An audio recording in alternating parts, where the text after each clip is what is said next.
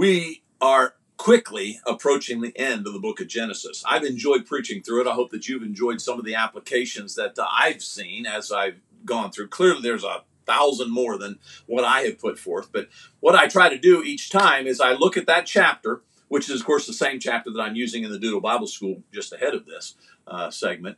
But uh, I look at that chapter and I say to myself, what can I take away from my own personal spiritual walk with God from that chapter?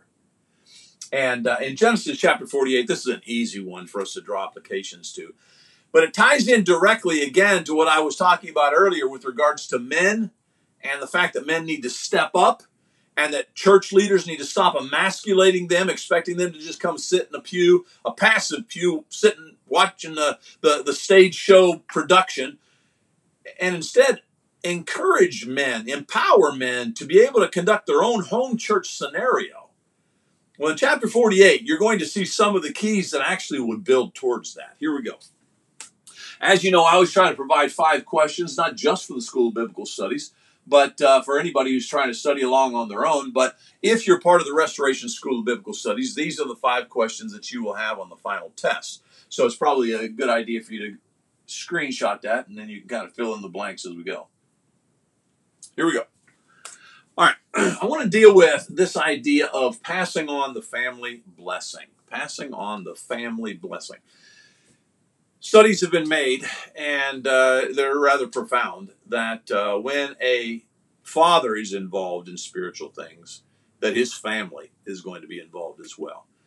The statistics drop rap- rapidly when it goes to the father's not involved, but mom's involved. Now, oftentimes the family will still be involved, but a lot of times the statistics drop rapidly with regards to that. Fathers tend to be the key. And that makes sense because throughout Scripture, Fathers are called to lead, to protect, to provide. And even in the New Testament, we're told that, you know, women are to learn from their husbands at home so that they can grow. And so that would imply that husbands need then to be prepared to teach their wives and their children. And yet we're finding that within the church, so many husbands are not prepared. And it's the, I lay this at the feet of the elders, the shepherds. You have not prepared your men to be the leaders that they need to, be. And when you inspire them, encourage them, guilt them into coming and sitting in a passive pew every Sunday and, and suggesting that that is their spiritual duty, you've not done your job, elders. You've not done your job, spiritual leaders. You are inspired by God, required by God, maybe I should say, to be people who prepare these men. I think one of the major reasons that elders don't want to prepare men to have their own home church is because elders are afraid of losing their own authority. It's very selfish. Elders need to prepare men to be able to conduct their own home church. Imagine, imagine the potential of a maintained spiritual maturity within the church if we were to have multiple home churches. If our elders just had vision, at least enough vision to get back to God's plan. Jeremiah 6 16. Search for the ancient paths. Well, in Genesis chapter 48, we're going to find that Israel is, Jacob is about to die. And in fact, he's going to die in, in, our, in the next chapter. And uh, in chapter 48, he wants to, before dying, he wants to place a blessing on his sons. But specifically in 48, before we ever get to 49, he's going to place a blessing on the grandsons, specifically of Joseph, Joseph's boys. And it says, when Israel saw Joseph's sons, he said, Who are these? Joseph said to his father, They are my sons, whom God has given me while I've been here. And he said, Bring them to me, please, that I may bless them. Now, the eyes of Israel were dim with age, so that he could not see. And so, we, probably the reason he didn't recognize him early on in the context is because he couldn't see him. But what we find here is something that is rather common in the Old Testament. I think it needs to become more common in our context as well.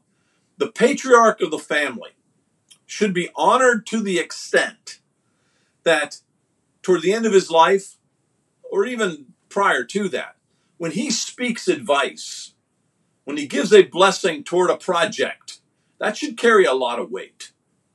I know that in our particular situation, I'm very, very thankful that I still got my dad with me. He's 84, but the wisdom that the man carries often, in our home church scenario, etc., often is super oh, often supersedes what I have to say.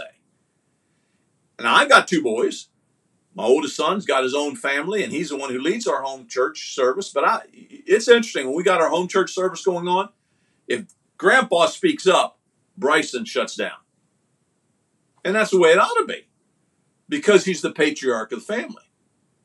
Now that being said, whenever he gives his blessing to something, or we think, I'm not sure Dad would approve of that, it causes us to pause and not want to go down that particular path. Here, towards the end of the patriarch's life, Jacob, Israel, he wants to present a blessing to his grandsons. And so he says, Bring them near, I want to bless them. And that's the theme of this particular lesson. So we're going to see three things that are going to happen. Number one, the blessing is made up of a meaningful touch or touches, that there's this physical interaction that's going to take place. It says that uh, Joseph brings them near, he kisses them, that is, Jacob kisses them, and he embraces them. Joseph then has to remove them from his knees, evidently grandpa's knees, and so he's he actually he holds them, he kisses them, they're up on his lap. Towards the end, it says, and Israel stretched out his right hand and he lays it on the head of Ephraim. He's going he's gonna put his hands literally on the heads of these two boys as he presents the blessing to them. We live in such a perverted culture that has done so much to undermine the appropriate power of a touch. So much so that we often train our kids to guard their personal space, etc., which is a, a good thing to do. However, when you've got a grandfather or a, a, family member who truly loves that child and truly wants to pass on the validation to that child, they're going to be hard pressed to do it well if there isn't some level of physical interaction a kiss, an embrace, a hand on the shoulder, something that passes on the meaningfulness of the blessing. So the first thing you see is a meaningful touch. The second thing that you're going to see is a meaningful talk things that are said. So Joseph brought them near and kissed them. And then Israel's going to say this to Joseph. He said, I never expected to see your face again. Remember, he thinks, he's thought all these years that Joseph had been ripped in pieces by a wild animal. And then he learns his son's alive. But this is the cool part. He said, I never expected to see your face, but behold, God has let me see your offspring also. I didn't just get to see your face, but I got to see my grandsons. How great is this? Now, how validating would that be to Joseph? Because he's been through a lot. And Joseph says or hears his own dad acknowledging the journey has been worth it. I'm so thankful that I now get to see, and I get to see my grandsons. How validating would that be to the grandsons?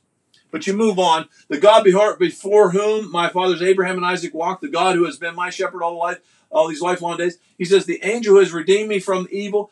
I want that, though, that blessing to be upon these boys. The blessing from that God who is taking care of me. And I preached a series of sermons some years ago, but man, it was a powerful sermon watching. It was in, it was entitled Jacob to Israel. And it was just a it was showing the maturation process of a selfish young man who's forced out of camp and later in life, as he's grown through all of these troubles and processes, etc., he comes back a matured individual. Well, that's this guy. That's this Jacob, this Israel fella. And now he's saying that God who protected me and drew me through that maturation process, I want him to bless these boys. In them, let my name be carried on, etc. So he blessed them that day, saying, By you, Israel, will pronounce blessing, saying, God make you Ephraim as and as Manasseh. So it's it, he's saying to, other people, he's saying, may God bless you just like he blesses Ephraim and Manasseh. And so their, their very names become a blessing.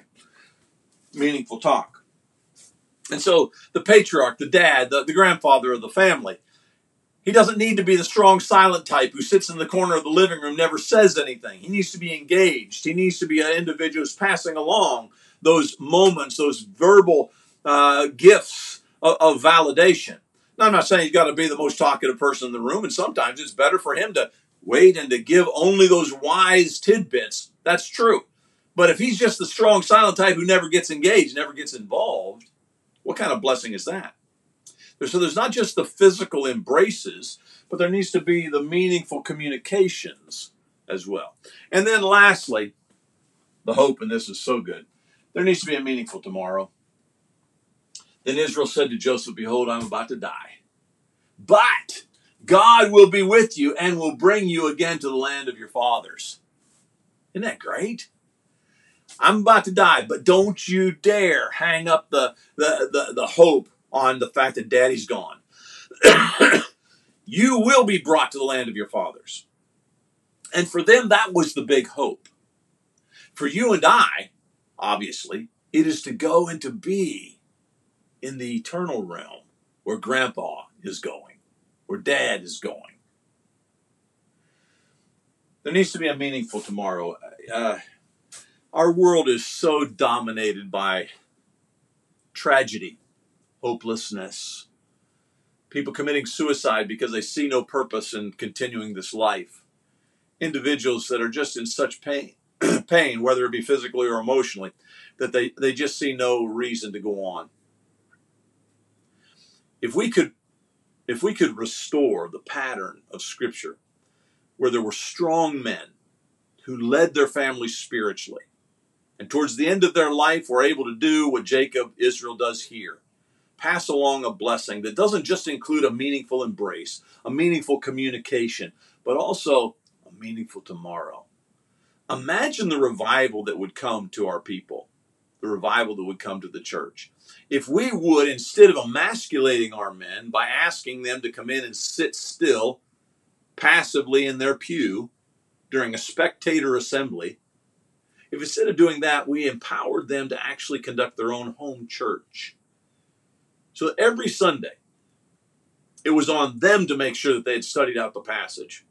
Every Sunday, it was on them to make sure that they monitored the conversation, that make sure that it was healthy and it was going in the right direction. Every Sunday, it was them who led us to the cross so that we could have communion service together. Every Sunday, it was their voice that echoed between here and heaven as far as prayer is concerned. Imagine the empowering nature of home church as far as men are concerned. But instead, what are we doing? Our church leaders are asking the men to come in, sit still, and be quiet. We have emasculated our men, and in the process, we have removed the family blessing. If we want to return to a healthy relationship both with God, our culture, etc., we need to have meaningful talk, touch, and a meaningful tomorrow. Our men need to lead. So, by way of review, then, what are you doing to make sure that there's meaningful touch, talk, and tomorrow in your home? What are you doing about that? Here are the five questions that we tried to cover during that lesson.